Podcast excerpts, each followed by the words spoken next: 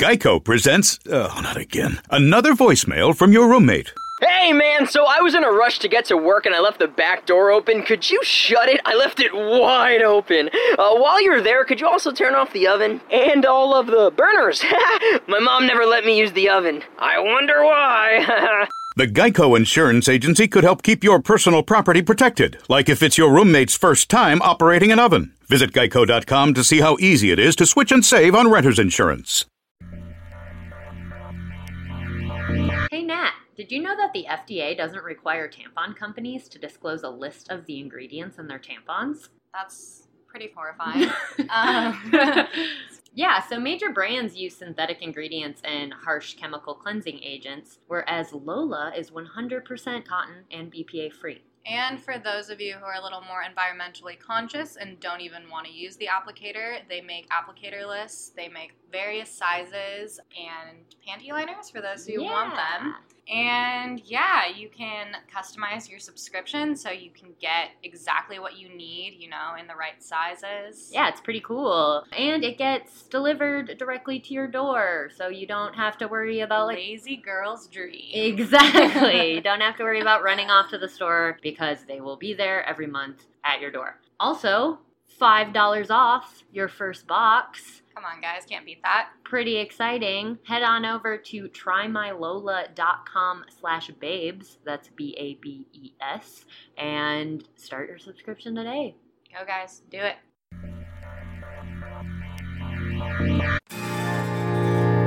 From Cabernet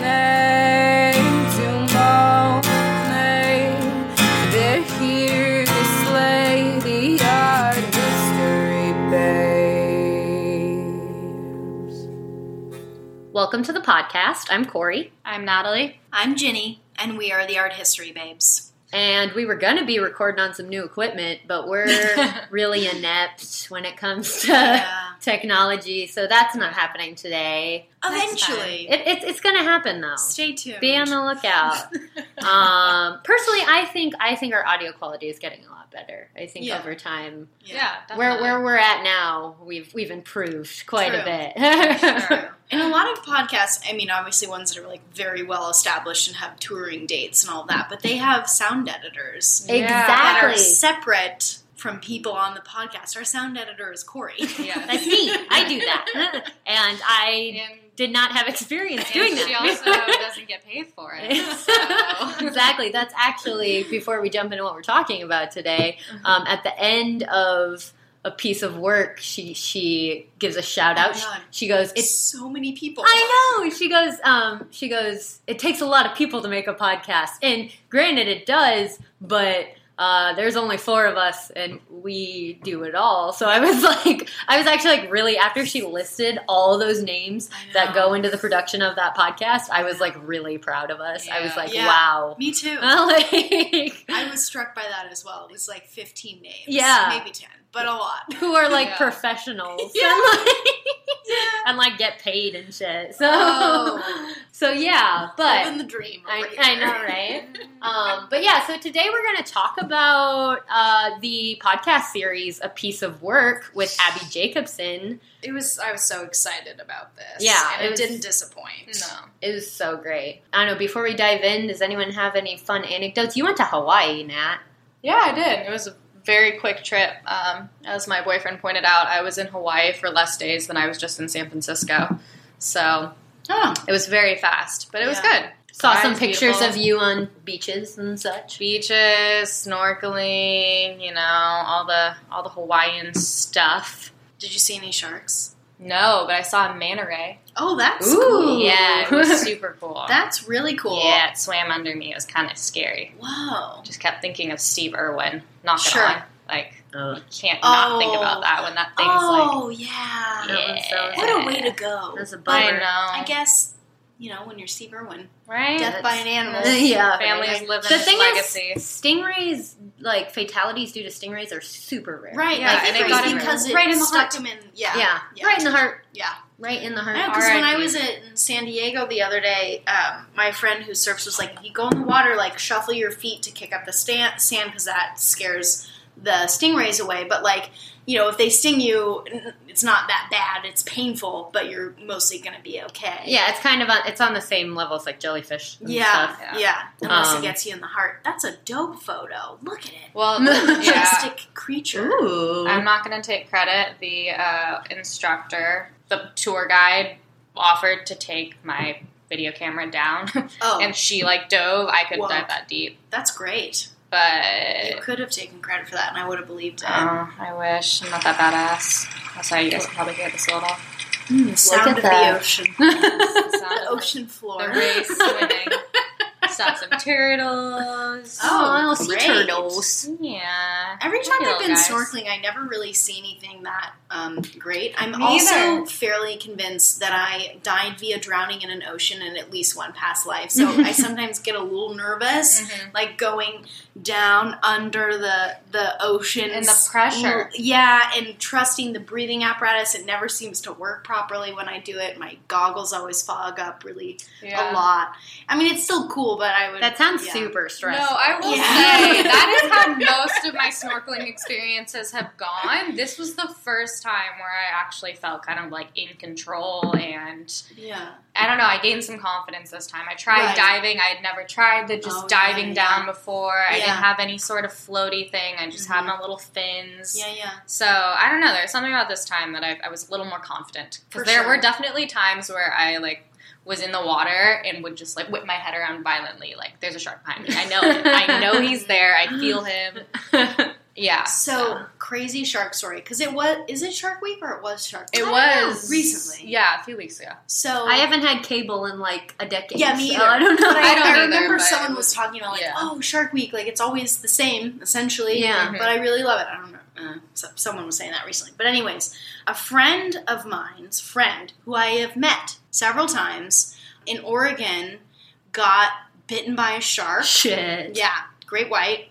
He was surfing Indian Beach for anyone who knows the beaches of Oregon, and he was like his legs and most of his torso were floating in the water, and he had his arms on his board like he was getting ready to, I guess, get back on or like paddle or whatever, and just all of a sudden felt something on his thigh and got pulled down, punched the shark in the gills.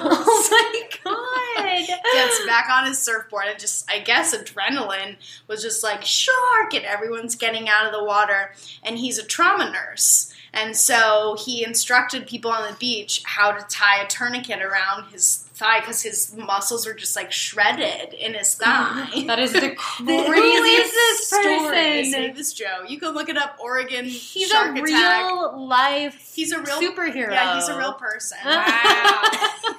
Wow. And yeah, I just heard that story. He's like, that is nuts. And not that I didn't believe my friend that told me, but then I looked it up on the news and like it was all over the place. And yeah, it was nuts. So That's be careful crazy. out there. But also, it's very rare. yeah. But still be But also, let's stop demonizing sharks Oh, because, yeah. like, Oh, no. they're yeah, it's a rare thing. Oh, And yeah. It is. that's kind of the fault of Shark Week. Is like Shark Week's Yeah. made a lot of people think that like sharks are a lot scarier than they actually Yeah. are. Yeah. And or it's that like, it's just like more of it should be more of a fear. Like that's what people get in Yeah. their minds. Yeah. That Yeah. It's it's not even like when I'm in the ocean, I'm not even necessarily thinking about sharks. I just am thinking about things swimming beneath me that I can't see. And that, Yeah. that un- unnerves me. Yeah, I Definitely. will say the the moments when I did get a little freaked out was like when we, you guys know Molokini. It's like that crater shaped massive land, and you, you can't go Oh. on it. Like you can't walk on it, but Oh. the, it like connects down to the coral. So Oh, there's just sure. like so Yeah. many fish and shit Yeah, living out there. And it's actually really sad. I kind of wanted to look up pictures of what it looked like before because you can just tell like most of that coral is just so dead Yeah. and it's all fucked up and Mm. people suck and whatever. But when you were in there, you're like kind of looking down at the coral and all this stuff, and then if you turn around, it's just like endless water, and you know the way the like light shines through, and so it creates Mhm. these like effects, but you Mhm. just can't see anything. It just like blurs out, and I was kind of like. Yeah.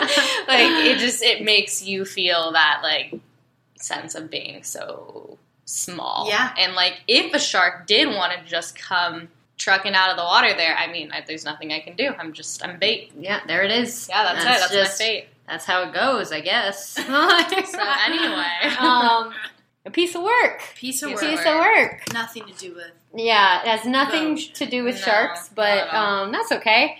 Um, so if you haven't listened to a piece of work with Ab- Abbi Jacobson, you should definitely get on that immediately. It's been at the top of the arts charts since it first came out. Yeah. Yeah. Um, it's a 10 episode podcast series with Abbi Jacobson of Broad City, which, Ah. if you're not familiar, you, you need to get on that immediately Yeah, as yeah. well. I First quote that show business. so much it's probably annoying, but No. it's just it's a, a genius show. It's Yeah. very quotable. we were quoting Yes. it in so much in Europe. in Europe. What was the? One I've fook. Oh no, it That was, was the one. I can't I can't pay. Oh, yeah. yeah, I'm I'm, a a baby. baby.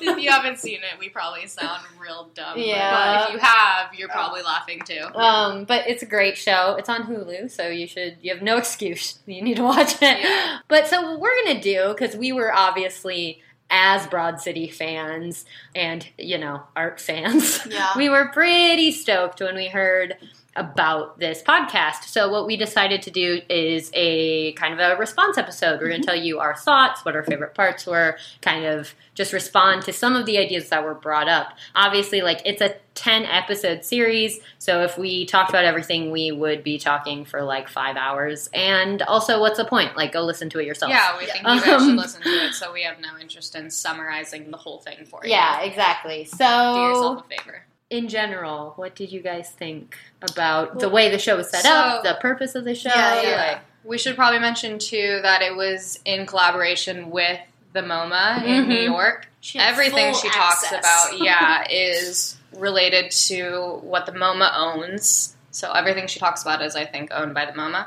Yes. For the most part, Yeah, There yeah. may be there may be a few outliers there, but for the most part, she's dealing with their collection. And yeah, having special access to things that the regular museum goer wouldn't necessarily have. Like, yeah, and since we're dealing with the MoMA, obvious we're obviously we're talking strictly modern contemporary, Yes, nothing yes. older than that. Right. So 20th century forward. Yeah. yeah. But yeah, I mean, I thought it was great, especially when you talk about modern art. And I've had a lot of people tell this to me when I've said, "Oh, I'm I've been in art history and blah blah blah." And a lot of people have the feeling of looking at art and being like, "I don't get it," and then feeling stupid, Yeah. or like they're not enlightened enough to understand it. And I think that's especially an issue with a lot of more modern and contemporary art. Whereas you look at a landscape and you're like, "I understand this." You know, there's, there's the milkmaid and the sheeps and the rolling hills of Mm-hmm. um, What painting are you describing? I don't right know, now? perhaps a German 17th century peasant landscape. Yeah, Um, I'm seeing it. the but- milkmaid. When she said milkmaid, though, I went kind of Vermeer in my mind. Yeah, that's fair. it was- yeah, yeah, that is fair. Northern European Renaissance landscape. I don't know. Um, so I think that Abbi Jacobs, I'm just going to call her Abbi because she's my friend. Yeah. Just she's not. We don't know her yet, but we're working on I don't think she would mind. I think she Yeah. would. abs. I'm gonna call her abs. Right? RuPaul called her that, and I was like, you lucky bitch. But the main takeaway that I had from her podcast was basically trying to explain the different kinds of modern contemporary art from things like minimal, minimalism to like abstract expressionist art in ways that people can understand it and being like no it's not meant to make you feel dumb. It's not meant to create some kind of inside joke that only a very small elite part of the population can understand. And also touching base on the whole thing of like my kid could do that or like I could do that and really delving more into the concept of like so much of art can be in the idea Yeah. behind it and not so much only the product. So I thought that was really cool and I really think she accomplished it Definitely, in and a human approachable funny way. Definitely, and um, and we'll go more into detail, but just the people she had on the show, she had amazing guests that yeah. we also like Hannibal All- Buress. Questlove. Questlove is Oh, Probably my favorite human. That was my favorite But- Yeah. Um one he was in. like RuPaul. Yeah. Um, Tavi Gevinson. yeah. Yeah. those of Impressive young woman. Yeah. She's amazing. Oh my Right, god, you right. guys. Her podcast is pretty good too. It's geared more towards like I don't know, young adults, like kind of Mhm. teenage girls through young adult, but I still I enjoy her so much that I still love it. she's very well spoken. I was like, So this girl's 21 like what right. but yeah just amazing guests and abbi jacobson would go would take these guests that maybe weren't nece- necessarily a part of the art world or super you know entrenched in the history of modern art and would like look at art with them and they'd have mm-hmm. this very human dialogue this very real experience of what it is to just go experience an artwork and i loved that entire approach because even for us who have master's degrees in art history, we do have a vast amount of knowledge to pull from. Like, that doesn't mean we know everything about every artwork we look Oh, at. yeah. And we are just as likely to step in front of an artwork and be like, what's happening here? And like, having to make sense of the experience Yeah. with no background knowledge. Like, and I think that's such an important aspect of Mm-hmm. experiencing artwork, and the podcast just captures it in a very fun and Totally. engaging way. Yeah. Totally. And Totally. in addition to, you know, people like art historians and curators having their own separate, like, emotional or kind of intuitive experience with artwork rather than just a historical one, like, Yeah. Yeah. she does a good job of bringing in curators who do kind of, you know, curators or art educators or other people of that nature, academics, and they'll explain, you know, historically, or sometimes they'll just explain their impression. Like you Yeah, kind of get yeah. all of these levels of um, interpretation, and she never ever poses one above another. There's she really works hard. I feel like at um, kind of diminishing any sort of hierarchy of yeah. Totally. knowledge about art, of experience about art, of different art forms. Mhm. Like it's she tries to make everything really egalitarian, and I think she does a good job. Yeah, definitely, and it's and it's fun and it's funny, Yeah. and which is what an experience to the MoMA should be like. Like we pay money to go to these museums, like you should enjoy yourself, you For know. sure. For sure. Like it shouldn't just be this test of of how cultured you No, are, you know. yeah.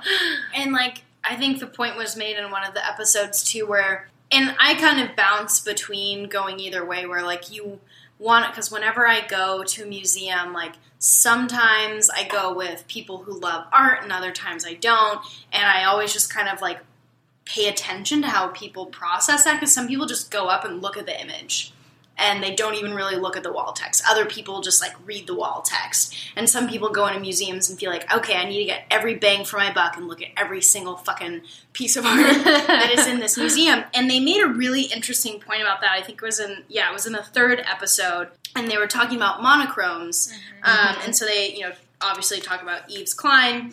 And, um, you know, she made that point where you know, you can go into a museum and you can just look at like one piece and look at it for an hour instead of feeling like you have to cruise through and like absorb everything. And I think that's such a great idea because especially me, I love museums. Like I go to them all the time. I've always loved them, but I get museum fatigue. I get like overloaded. And the idea of going in somewhere and just going up to something because it has some kind of connection to you, you look at it, it makes you feel something, it makes you think something, and just taking the time to observe it and like not necessarily worry about like what am I supposed to be feeling? What am I supposed to be thinking? And just feeling whatever you feel and looking at that. I was really struck by that because I've often felt that way as well and I don't practice it as much as I should perhaps. Yeah. But um, if you give yourself the chance to go in a museum, preferably when it's not on a super crowded day, obviously, and you can just kind of like zone out and look at a piece, it's pretty cool. It's a it's a good thing to do, I think. Definitely. And um, kind of going off of that, I don't know if this was the one you were talking about because Questlove was on two episodes. He was on episode three and then the last episode, yeah. which were both two of my fave Yes. faves as well. Yeah. Um, but on that same topic, they were discussing taking time and just looking at one piece and and like Questlove has a, a print of an Yves Klein that he likes to spend time with, which makes me very happy. Yeah. Um, and I also wrote here on my notes, I wrote, of course, Questlove has synesthesia. Yeah, right. Um, so like Questlove talks about how he has synesthesia and he like, you know, basically crosses music and Mhm. which I think might be one of the more common forms of synesthesia, Mhm. um, is music and visuals. And so he sees like colors and things with music. And I was just like, of course he fucking does because it's Yeah. like the most interesting yeah. like Yeah. you know, mental quirk and he's like the coolest person. Yeah. Um, kind of going off what Ginny said, though, he makes a quote at like um, he's talking to Abbi about this idea of taking time with art, Yeah. and and he says we need to learn to get bored again. Oh yeah. And I was like, He said Fuck, Chris, Chris yes. Rock said that. I was like, Chris Yeah. Rock. yeah, yeah, man. yeah. Um, so it's a quote by Chris Rock. We need to learn to get bored again, and So true. it is so true. And Questlove kind of goes on a little like tangent talking about how, you know, he's just he's obviously a busy guy. Yeah. and he's always, you know, when when he's not doing something or engaged with something, he feels like that's a problem, but at the same time like like getting bored is kind of where the magic happens Yeah. and and I actually, after that, ruminated on that idea for a while, and I've been thinking about it a lot and trying to remember. Like, I, I had this moment where I was like, I don't, I honestly, truly don't remember the feeling of being bored. Like, because I always Mm. feel like I, there's always something I should be doing or Yeah, need to be doing. and the sure. feeling of being bored that I recall from childhood is that you don't have those responsibilities. There's very much this I want to be doing something Yeah. feeling. And Yeah. I don't remember the last time I had that. Yeah. And so I like I don't know, I've been thinking about that a lot of trying to connect back with my inner child that used Mm-hmm. to always be whining about being bored and like Mm. wanting to go do things and explore things and trying to shift I guess the mental perception of like because I feel like now when I get curious or creative, it there's a sense of I, I need to, I have to, you know. Yeah. Whereas when Exactly. I was a child, it was like it was more it was Like, out of necessity, like it was fun because it was the best option because I Mhm. didn't want to be bored, you know. Yeah. So there's a different a different um impulse Yeah, there and a yeah. different feeling that comes from it.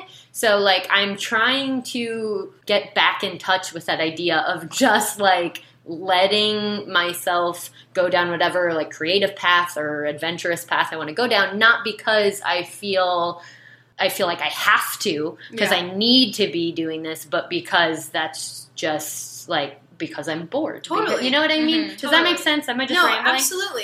no, absolutely. Because I think like when we're bored, that's when ideas come around a lot of times, and that Yeah. spurs on more creativity and imagination. Especially talking about being a kid, like being an only child. That would like Yeah, just I was to- bored all the Yeah. time. You have to rely on your imagination and being creative about things.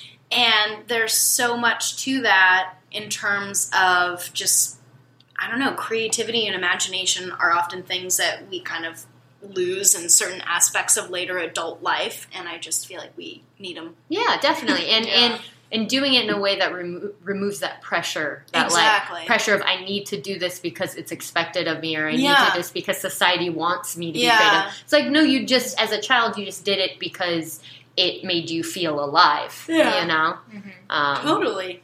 So yeah, so I yeah I agree. That was one of my That favorite was episodes. Great. Yeah. That was a good one.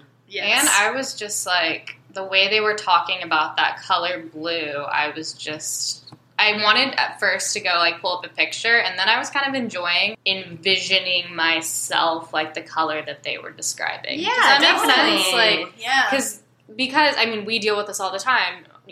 A podcast about art can be a little complicated because you're talking about something so visual.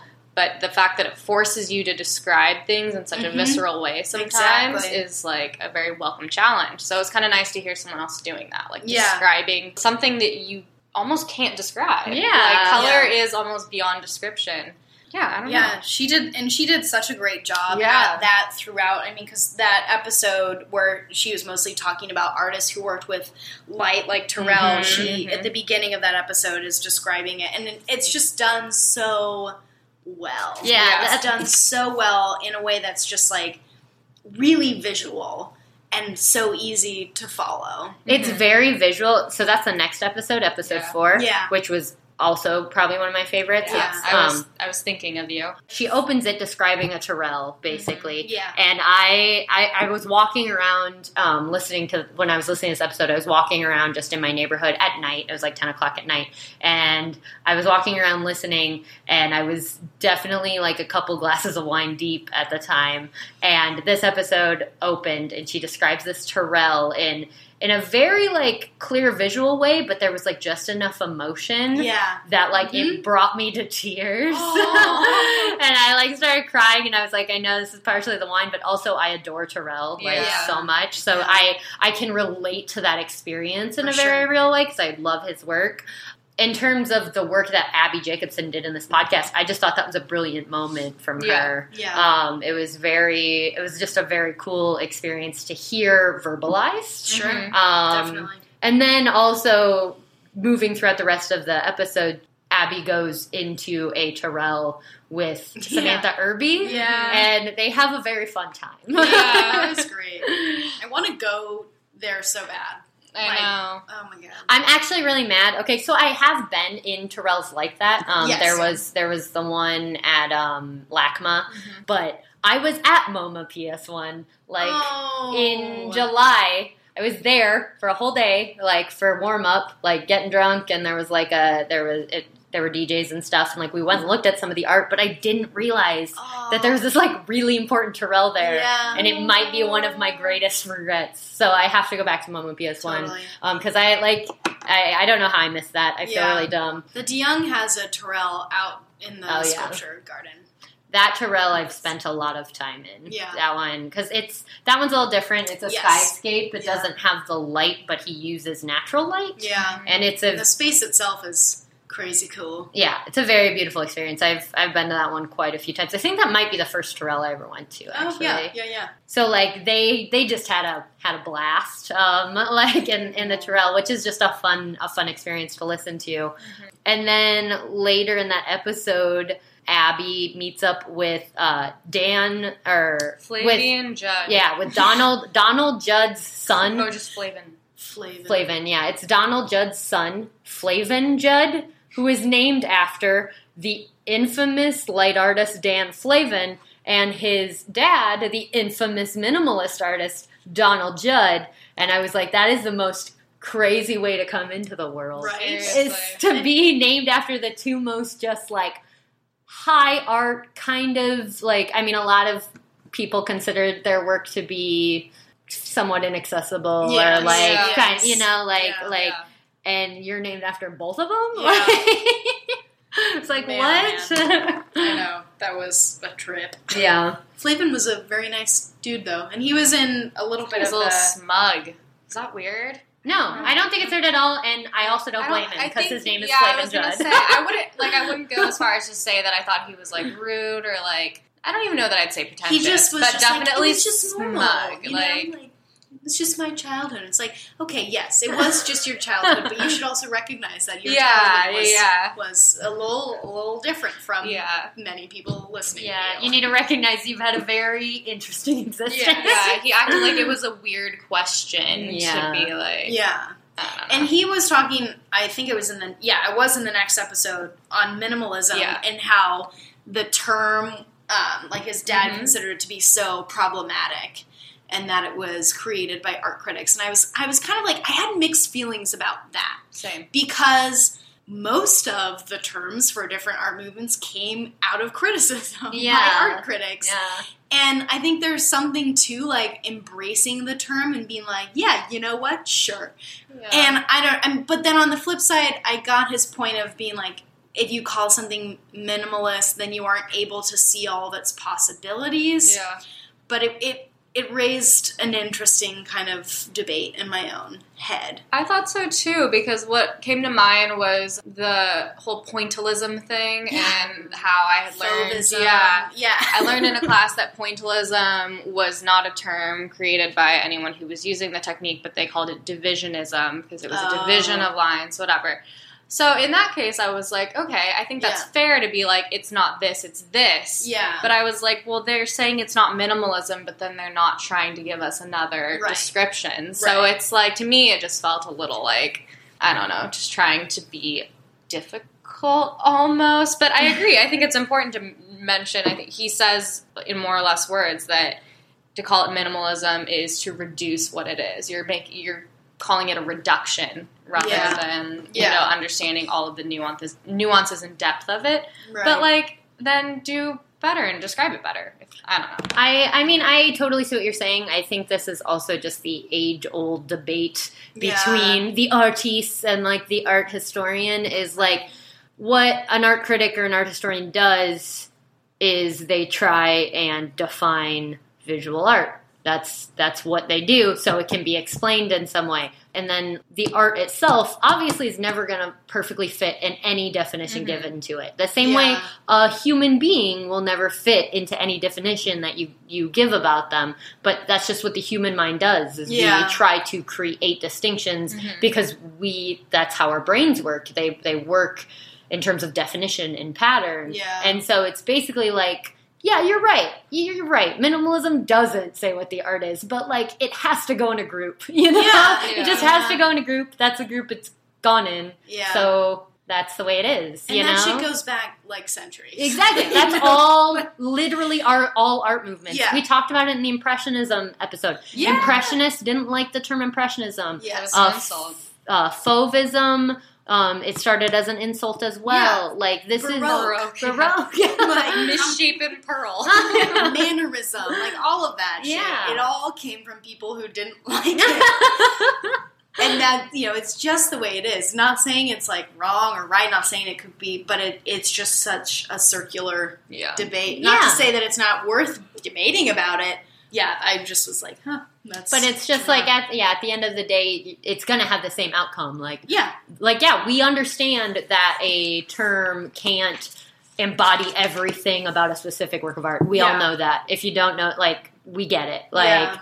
that that should just be baseline understanding. I feel like, right. but we these terms have been created to try and make sense of the work in a certain way. And you can disagree with it, but that doesn't mean the term doesn't have merit. Yeah. you know. exactly. Um, so yeah, that was an interesting episode. Also, like m- minimal. Well, I guess that was As we watched the suburban garden gnome carefully, carefully without disturbing it, we noticed that it moves like not at all. It's inanimate and utterly without brain function. But despite that, when a garden gnome hears about how Geico not only saves people money, but also gives them access to licensed agents 24 7 online and over the phone, it's clear to them you should switch. Because yes, switching to Geico is a no brainer. But on second thoughts, maybe don't watch garden gnomes too carefully. People might talk. there was the light yeah the light art episode Yeah. and the minimalism Yeah. episode um, so the minimalism episode i think minimalism is a very contentious um, art form for a lot of people like a lot of people just don't they just won't even take the time Yeah. for it like Yeah. they They just get angry. yeah they Yeah. do Like pissed. and they talk about that in the podcast Yeah. too. Like you have people's reactions, and it's like, whoa. Uh, oh my god I, I think she summed it up nicely when she explained that people sometimes see it as anti-art. So Yeah. people see it as like inherently aggressive sometimes, and I think that's maybe why they get so aggressive back. Yeah. Not that I think that that's an appropriate reaction Yeah, yeah. necessarily. That's not my reaction. but, no need to uh, fight the art it's not but- necessary But I guess that uh, that makes sense to me and why I guess some people get so mad. Is Yeah. They think that it's like attacking art in a way or insulting art or. mhm. Yeah. Also, in that episode, she talks to Jo Baer, Oh. which was like a really good conversation. Yeah. So Joe Jo Baer is a famous quote unquote minimalist artist, and she tells a story about how when she was making work. A lot of times, the reason she did so well is because she had a Unisex. unisex, name, you Yes. know? So there wasn't, people didn't know she was female. And then there were two instances in her life where people actually, once they realized she was a woman, Returned. sent So, yeah. the artwork they had purchased back to her. nuts. I know, right? Like, is like a level of misogyny that I had not yet encountered. Not not a level that I had encountered, but an exact situation that I was like, wow. Yeah. Like, how do you rationalize that in your head? Explain that one to me. I know, right? oh my goodness! I really can't even. like, oh, a, Think a female person did this. Yeah. Oh, you have a vagina? I don't want this no, anymore. thank you. Yeah, no, You must know nothing about Yeah. shapes. This is now shitty art, and I no longer find it aesthetically pleasing, even though I did like it enough to purchase it in the first place. So- So. But her attitude about it was so cool, and I like that she mentioned at a certain point that her work is essentially non-gendered, that there's nothing masculine or feminine about it in any way, Yeah. and I liked that. Mhm. Just Yeah. kind of like pushing that aside because that does come up a lot in art, like For sure. masculine, feminine Definitely. themes, For sure. subjects, styles, what have you, colors. Yeah. So the fact that she was just like, nah, not even gonna deal with it. There's no gender. It's Yeah. just artwork. Yeah, And exactly. what'd she say? And she said it's genuine and it's good, and that's why it's lasted. And I was yeah, like, you are, Get it? you are, Fuck yeah, it. Joe. you are all of it. what a boss. Yeah, she talks to She's some great awesome. artists on this podcast. yeah, she does. So many of And them. they're so excited to talk to her, which is so cool. I just she talks to our to our girl Yoko. yes, That like that was good. Yeah. Um, episode six. Yeah. Oh Yeah. the oh yeah, her uh, Carolee Schneemann, and then Mhm. um, Yeah. she talks about Yoko. Yeah. and piece. Yeah, that was the performance art episode, which was great because even as an art historian, sometimes performance art, I'm like, I don't know Yeah. about it. Like some of it, I'm like, yes, and then other ones, I just it's been the harder medium for me to get into, and I feel like she approach. Ab- Abbi approaches that kind of general consensus that a lot of people don't get it or they don't like it or they're like, how is this art?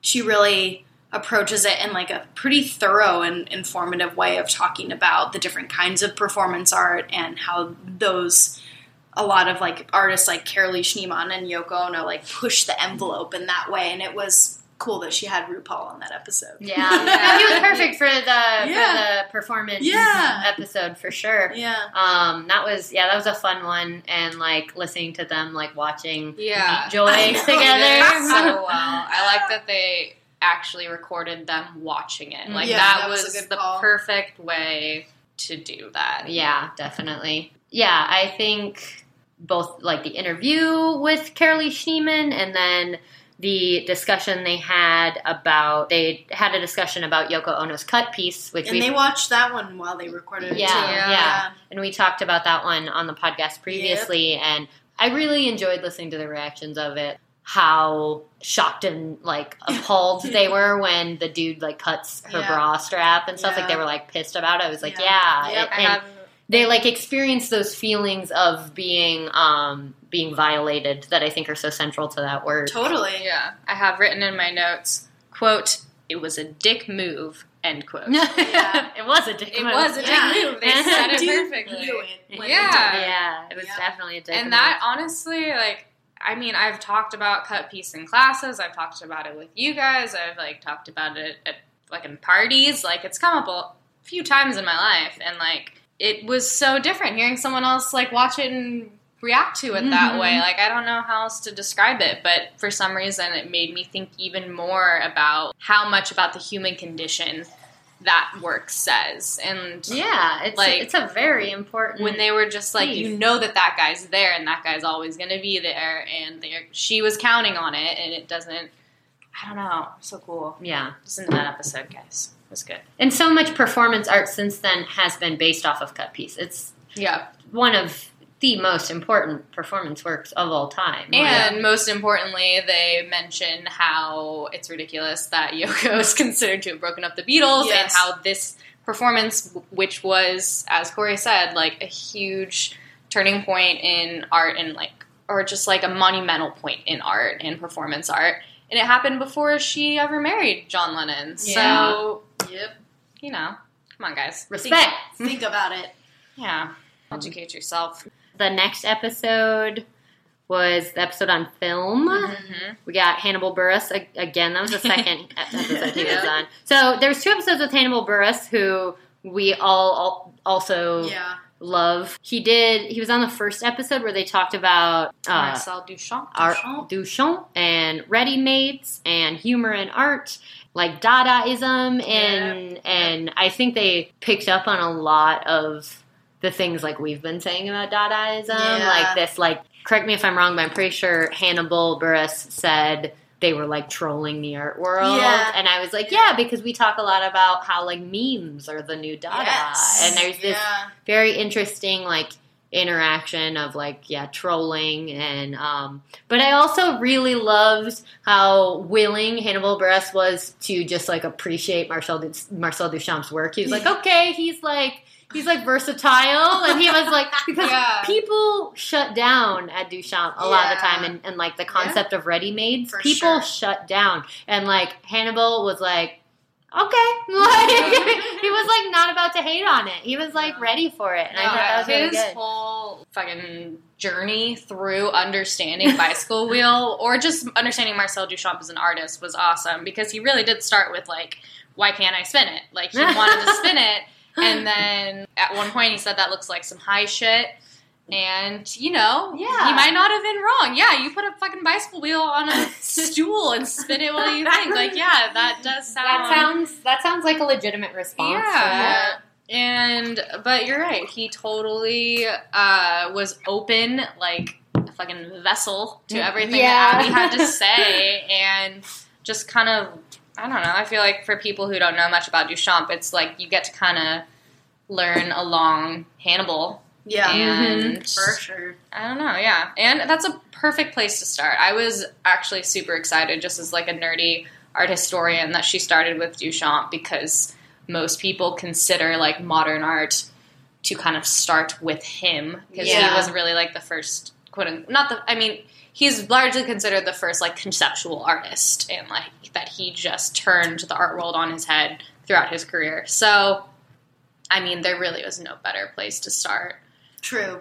in Yeah. my opinion. Wise And- choice. And yeah, yeah, it was. I, I totally agree. He shifted the art world in like such a real way, but at the same time, for people who aren't familiar with art and art history, you know, it's crazy with Duchamp because he's not a household name. Yeah. Like it's yeah. like Right. if you ask someone with very little knowledge of art history, they don't know who Duchamp No, is, and Because it's, like, hard yeah, exactly, because it takes exactly. it takes some thought. You can't you can't really buy a Duchamp like print and put it on your wall. Like that's not really I a know. thing that people do. You It's not like- to- Andy Warhol. who Yeah. also they do in an episode. Uh, yeah. It's yeah. not. yeah, Do we want to talk about the Warhol episode? yeah. Sure. Um, that was an interesting one. It was an interesting one because, all right, so obviously, like, totally fucking love it. Abbi Jacobson, Tavi Gevinson, like, great. I, I did enjoy listening to them talk about Warhol. However, I'm going to have to kind of be on this, like, uh, Tavi Gevinson mentioned how, like, she. Oh yeah. She really like appreciated Warhol and stuff, and then she feels like she talks to older people, and they're just like no, yeah, and yeah. and like there's something that like she might be missing there, and I'm gonna have to I don't know I'm gonna have to pay the Preach. I'm gonna have to be the old lady here, I guess. I because um, Preach. To an extent, I get it. I mean, I used to be a lot more into Warhol. I um, I had a, a Warhol uh, planner one year Oh. that was actually really cool. It had like all these prints and it had all these you know mysterious like cynical ass quotes from Andy Warhol in it. But it was like dope. I loved it. Like I was definitely a lot more into him. You know, maybe when I was like 20, 21 Yeah. type of thing. I don't know. We've kind of touched on it a little bit in this podcast. Like, Yeah. he was kind of problematic. He was kind of a hack. He was kind of, granted, I'm not saying he didn't do anything of merit. He did. Right, he did right. important things. And, Right. and there are certain works of his that I do appreciate just For sure. aesthetically. I appreciate Yeah. a lot. And, and I think there was a lot to bringing attention to consumer culture and things like that.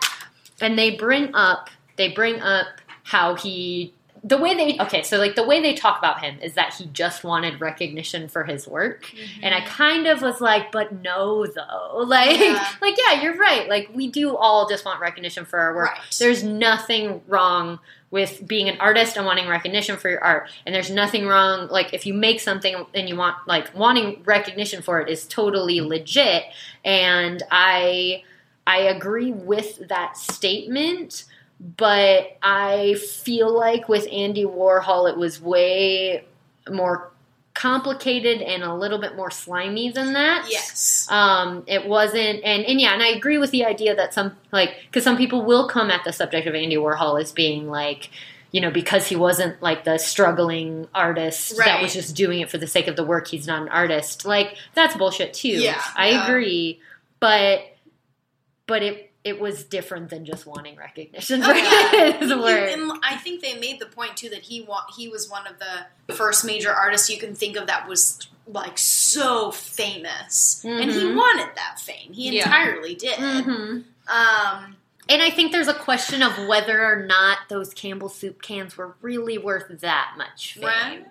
and that much money. Like, were they worth that? right. I, mm, Yeah. I don't know about that. Yeah. you know. Yeah. Um, so No. yeah, no, that was that was interesting because I think people have a lot of different opinions on Andy Warhol, and I don't. Yeah, I don't know if it's depends on generation or what, but I've never. I, I yeah. just yeah, I have mixed feelings. I I think have mixed feelings about him, and we we touched on it a little bit in our um, Basquiat, Basquiat episode. episode. Yeah, I think he's. I think he's a very complicated and fascinating character.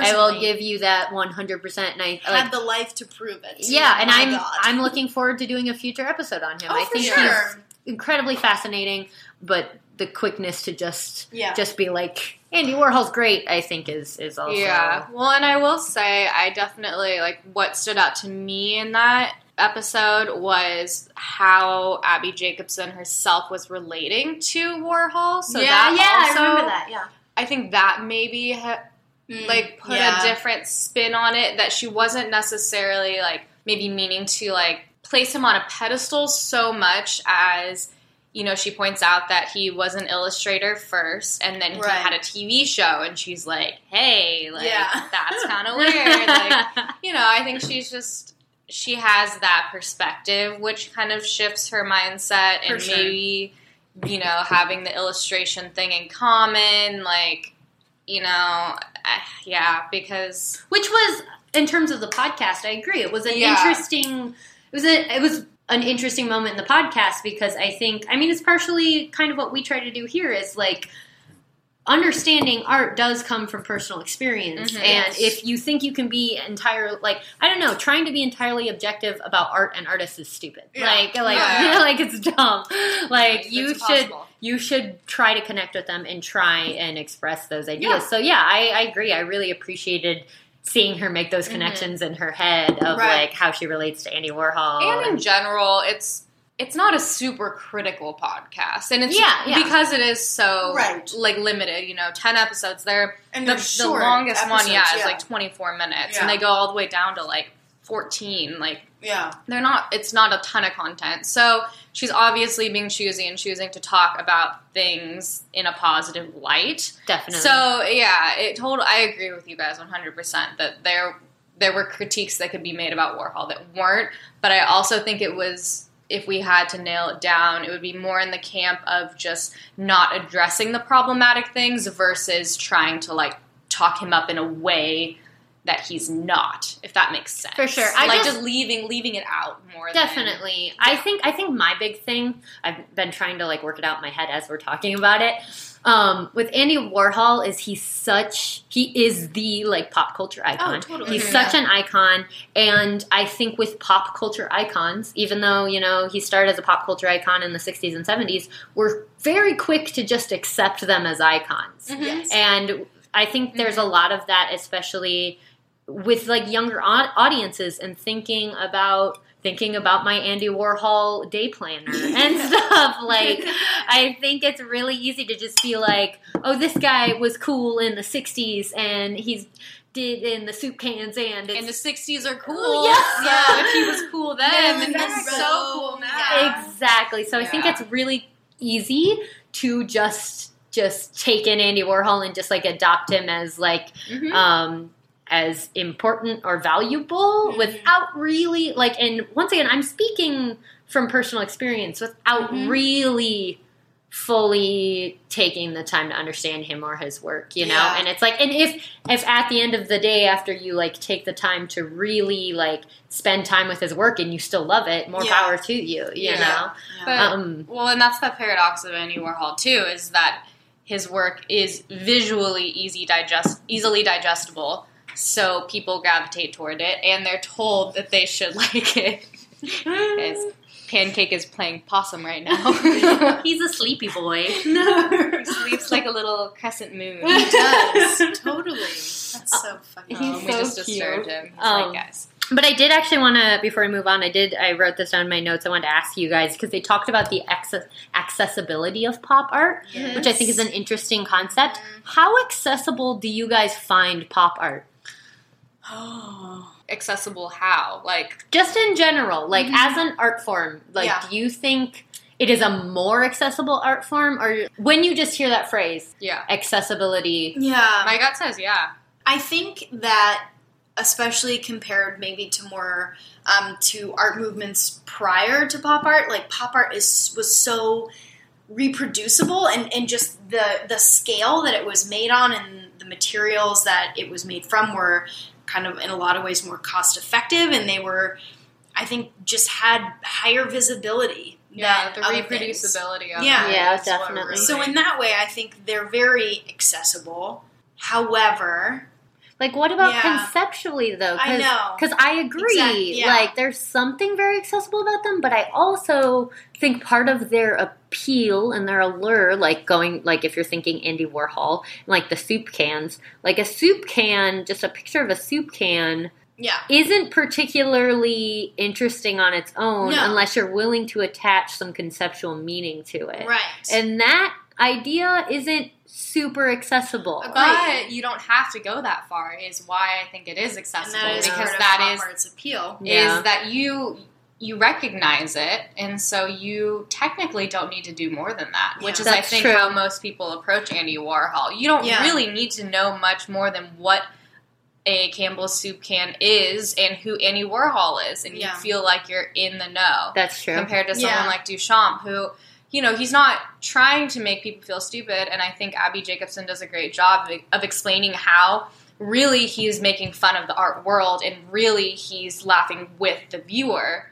But you have to understand that. And if you don't, then you feel like he's making fun of you and he's, you know, being Definitely. elitist. And so it's pretty horribly ironic, honestly, when you compare the two. Yeah, I think I don't know. It's weird because I you're totally right. I definitely agree. I think I think where I get kind of like lost in it is maybe it's just more of a personal trait is that my approach to art is and always has been looking for deeper meaning and I think mm-hmm. before going back to me as, you know, like younger me who was a little bit more apt to just accept Andy Warhol. Yeah. Um, I think I I maybe operated in this belief system that there was always something deeper going on with his work. You know what I mean? And Yeah. so to me, that means if you just like accept that straight off, then then to me it creates like a conceptualism similar to Duchamp. You know what I mean?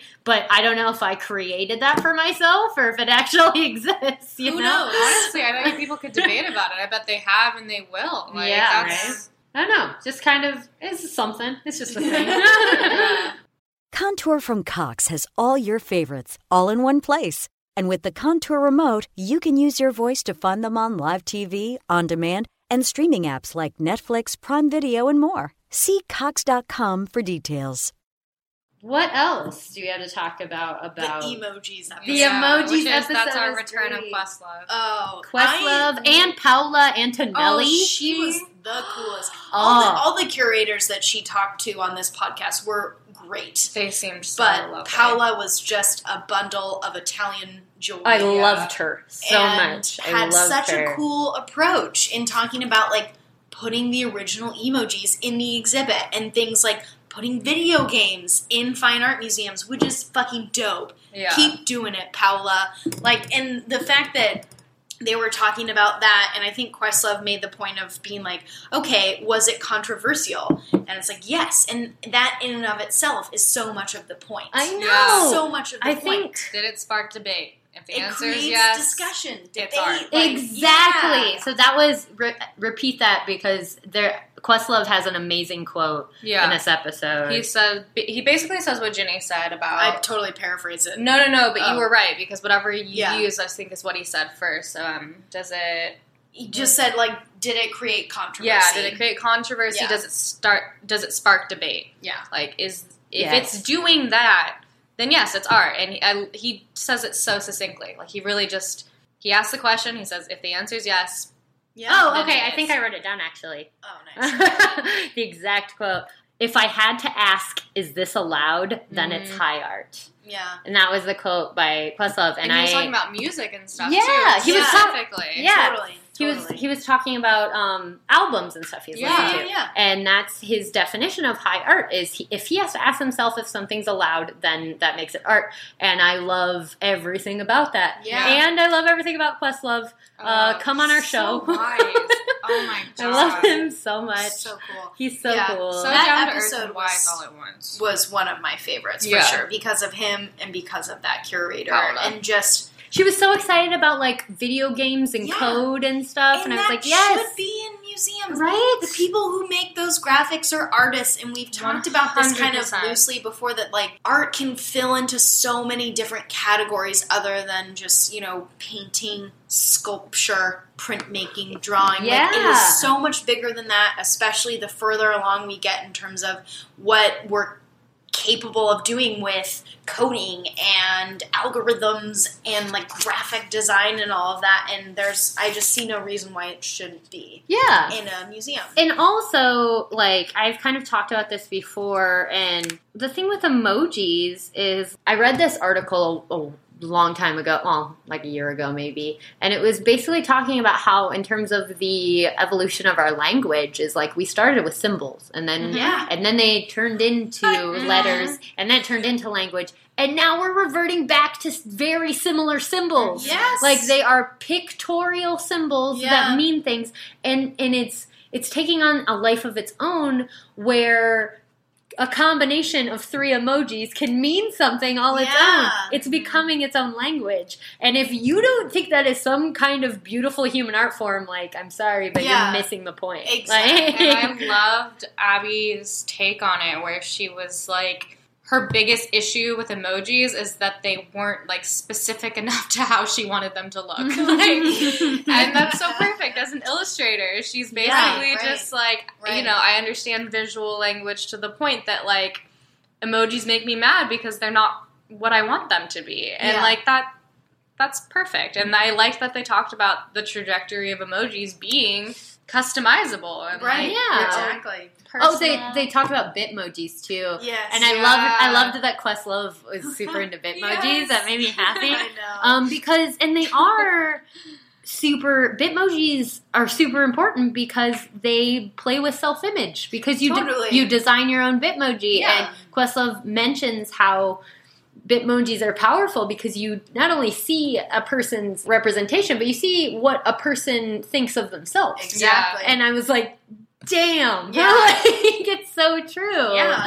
That's pretty powerful. Totally. you It made know? me feel a lot better about like the scary Black Mirror idea that eventually we're all just gonna like be avatars. like I was like, well, if Questlove is coming to peace with it, oh man, Black Mirror maybe will do you in. it really will. Great show though. But in a good way, question everything. Yeah, totally. yeah. But yeah, that episode was Can que- fantastic. Questlove, will you just run for president? Can you like be our Oh, leader? He's, Like, he's too wise. he's just. He, I just. Oh, I love him so much. I know. Um. What else? There's Uh, one last. there was one other Writing episode. on the wall. Oh, the writing on the wall. yeah.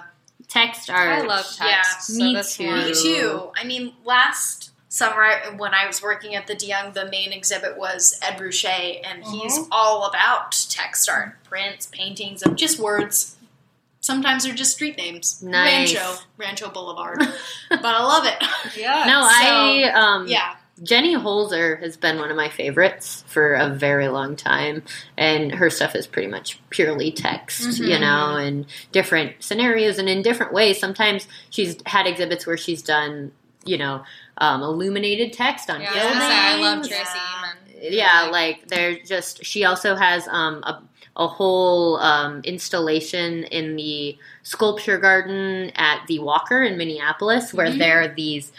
Uh, benches and it's just like her text art on top of them. Yeah. Like these Yeah. really interesting, beautiful, poetic phrases. Yeah. On yeah, I think she's amazing, and I think text art is super amazing because to I don't know to claim that words aren't visual is also Yeah. stupid. Yeah. You know? Typography, hello. yeah. Yeah. like- No, totally. And I mean, I s especially from our perspective, we write about visual material. Yeah. Mm-hmm. So there is such a natural and beautiful interplay between text and image, Yep. and then bringing that together in a like a totally visual way is just so cool. And Yeah. the like the text enhances the image, and the image enhances the Yeah. text, and both of them can like kind of interplay off of each other Yeah. and create something you know that can be really emotional and evocative. It and is such a. Exactly. such a natural relationship. And Yeah. yeah. It, in this episode and then also in an earlier episode episode 7 as well they talk um or abbi jacobson talks to Martine Syms Yes. who oh my She god is impressive she is amazing she's so cool and i like spent some time watching some of her work last night and Yeah. i'm gonna go a lot deeper into Yeah, it dude. we should she lives in la we should try and get her like on the show Oh, she's you amazing. imagine? She's so cool, and her work is really interesting Yeah. and just friggin' dope. And um, and they're talking about in this episode. So they she's in the film episode as well because a lot of her artwork is is film based. Um, and they talk about in the film episode. They also talk about Howardena Pindell, who we definitely need to to spotlight quick. Um, Totally. who did Free White in Twenty One, Yeah, which Yeah. was a very Chilling. important definitely. yeah like very important film piece and yeah it, exactly it's chilling and it's kind of awful but it's i mean not kind of it's really awful is but awful, but it's um well it's done. important. it's important and it's Yeah. powerful and it's it's a really beautiful thing and Martine Syms is is inspired by Howardena Pindell's But- work at, among many other yeah, artists. but I like the way that she described how it took her so long to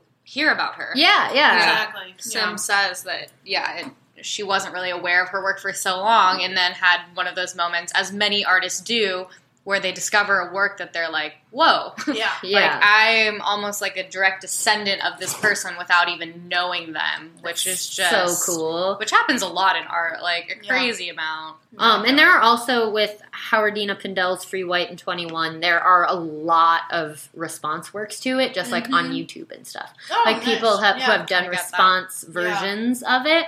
Um, so definitely look into that. But yeah, Martine Syms, amazing contemporary artist out of LA. She's like 29. She's like our age and she just does really provocative work, but she's also really cool and Yeah, really chill super down to earth. she yeah. had like the, best vibe and um, they were talking about text uh, art and brings up the idea that like symbol like textual symbols can also be aesthetic like they're Yeah. not just letters like they Mhm. also have have a an aesthetic an aesthetic existence of their Mhm. own For sure. so with text art, like, I mean, sometimes it is about what the text is saying, but a lot of times it's about the visual expression of that text as Yeah. well. yeah, yeah. And so, yeah, there's there's such an important interplay of how words work and how visual material Totally. works. Yeah. Totally. Um, and how words are visual material. Yes, and- you know, She kind of she has these like uh overarching questions for each episode kind of. Like they just they come up at different points but you know she's it, they're thematic so she does bring those up. And in this one it's can just words be art? And in my mind i was like yeah yes. Yes. like Yeah, hands down definitely. no debate. Like Uh, yes, 100% just words can be art. Yeah. and that was probably the easiest question she asked but yeah, so I mean, we're we're getting on like an hour here. Is there any other moments from a piece of work we want to touch on real quick, or any any closing thoughts we had? Um, you I need mean, to go listen immediately. yeah. Like we barely, Yeah. you know, Yeah. got into it. Overall, fantastic. Great guests, great artists. Um, lots of really quality interviews with a wide range of different kinds of people that all kind of contributed to this educational but in like fun podcast. Yeah, it was a good was- time. It was a it good time. It was good. I was really like there were multiple times where I was like really jealous that I wasn't in that room. Like really Yeah. the whole podcast. I was Yeah. like really jealous I wasn't know. in that room. I was I like. I just want to be there right Yeah. now. Yeah, so many Abbi Jacobson got to have so many cool experiences just talking to these oh, artists Oh, and like she got a lot of behind the scenes material and Yeah, and yeah, it was cool to hear her tell her whole story too, which we didn't really get into. At, but she talks about her kind of relationship to art, which is a lifelong relationship. She talks about how it's kind of started in childhood. She comes from a family of artists, and it's just I didn't know all of those details about her life. I knew that she was an illustrator. I didn't Yeah. know she was a illustrator with a degree. Like Yeah. I didn't realize that she actually went to art school and like that that was a point in her life and I also liked when she talked about how people assume that she is Yeah. Abbi from Broad City. Yeah. Because obviously her character from Broad City is based on her, but they're not the same person Yeah. per se, you know? Yeah. And she kind of talked about how there's an interesting intersection there where people just assume that whatever happens on the show is Yeah. representative of her real life. You But know? she's that would be making herself so visible to society. So vulnerable. That is terrifying. Well, and she's also she's so humble about or not even humble's not the right word. I'm trying to like almost gracious about where she is. Yeah. how- Definitely. I forget which guest it is, but someone basically I think it's RuPaul is like, well, people come up to you on the street, right? And maybe it's not RuPaul. I don't know. Someone is talking about how people must come up to her all the time in New York now and be like, Abbi, oh my god, da da da. Where's Ilana?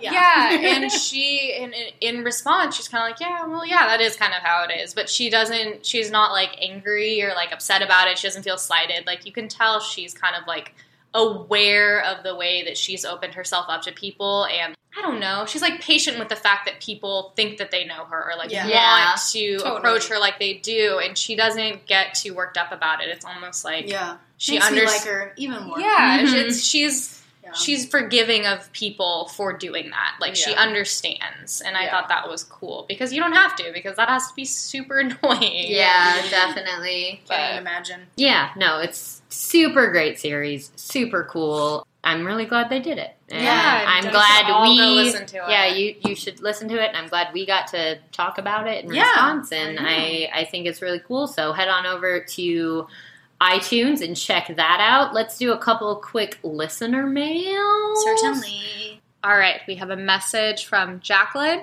and the subject line is Thank you. Hey babes, I just wanted to thank each of you for this podcast. I listen to y'all when I'm in my studio working, and it's so rad to be able to freshen up my art history with such knowledgeable and fun women. I'm also going back to school for both art history and sociology, so this has been an amazing asset. Oh, fuck Cheers, Jacqueline. That's so cool. That's really so cool. cool. Art history and sociology are a great combination. Certainly. BT dub. Like you can do a lot of really interesting things with that. Also, love that you consider us an asset. That like fun. whenever people, I don't know, like because this is so.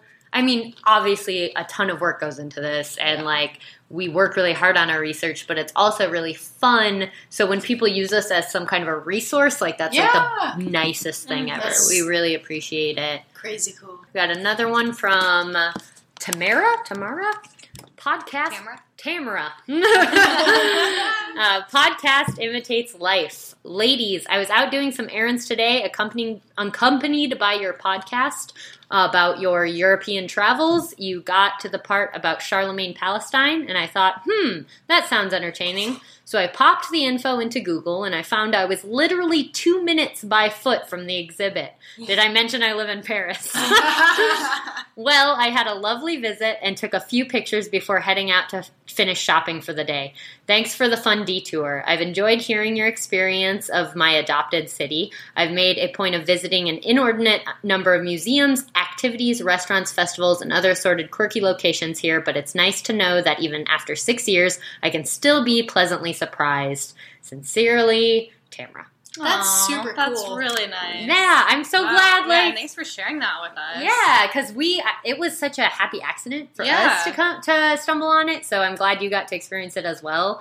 It's a super fun exhibit. If anyone else is listening and is in Paris, they should also Yeah. check it out at the No, Jewish Museum. Hopefully it's still up. I mean, well, it was today, oh, eight, sweet. eight hours ago. Okay, well then it's still up. It's see still up. Go check it out um, at the Jewish Museum. Um, let's see, those are short ones, so let's throw one more in real quick because we have so much Yeah. listener mail. guys are best. Okay, let's do this one. Do you want to read this one, Jenny? Yeah. I don't have, uh, yeah, I can read that. I don't have my glasses, but I can do it.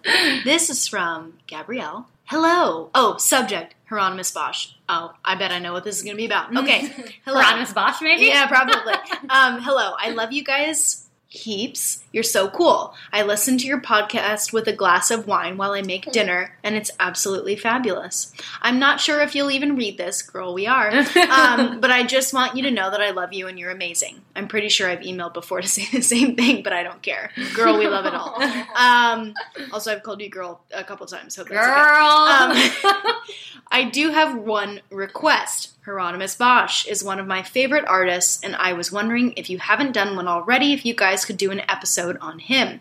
That would be awesome. Peace out. Okay, peace out. Gabby. Thank you, Gabby. And that is a great recommendation, and we also love Hieronymus Bosch, and that can certainly be one on the docs. yeah, I feel like we talk about him So all the time.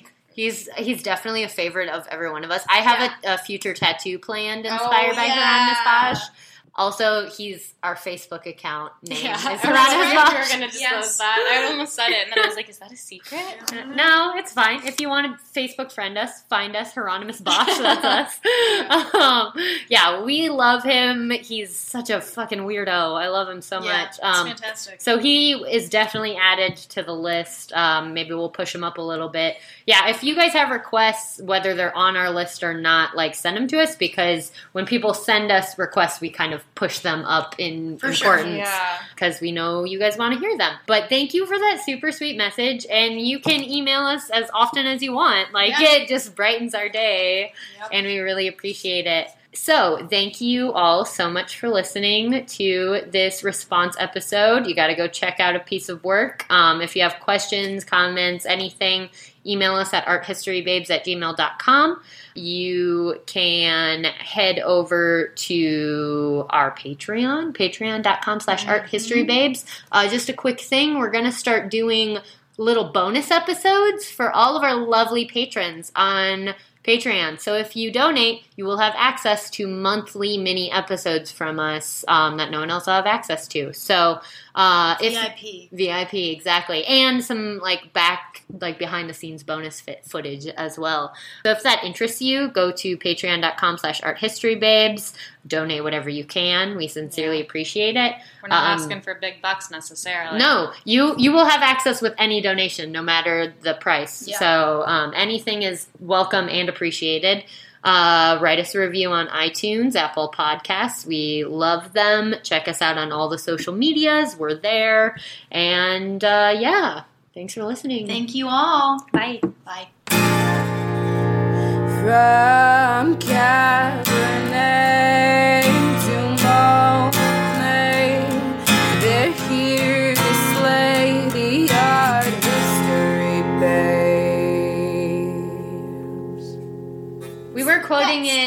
much in Europe. in Europe. What was the? One fook. Oh no, it That was, was the. one. I can't. I can't pay. Oh, yeah, yeah, I'm, I'm a a baby. baby. Geico presents. Oh, not again. Another voicemail from your roommate. Hey man, so I was in a rush to get to work and I left the back door open. Could you shut it? I left it wide open. Uh, while you're there, could you also turn off the oven and all of the burners? My mom never let me use the oven. I wonder why. The Geico Insurance Agency could help keep your personal property protected, like if it's your roommate's first time operating an oven. Visit geico.com to see how easy it is to switch and save on renter's insurance.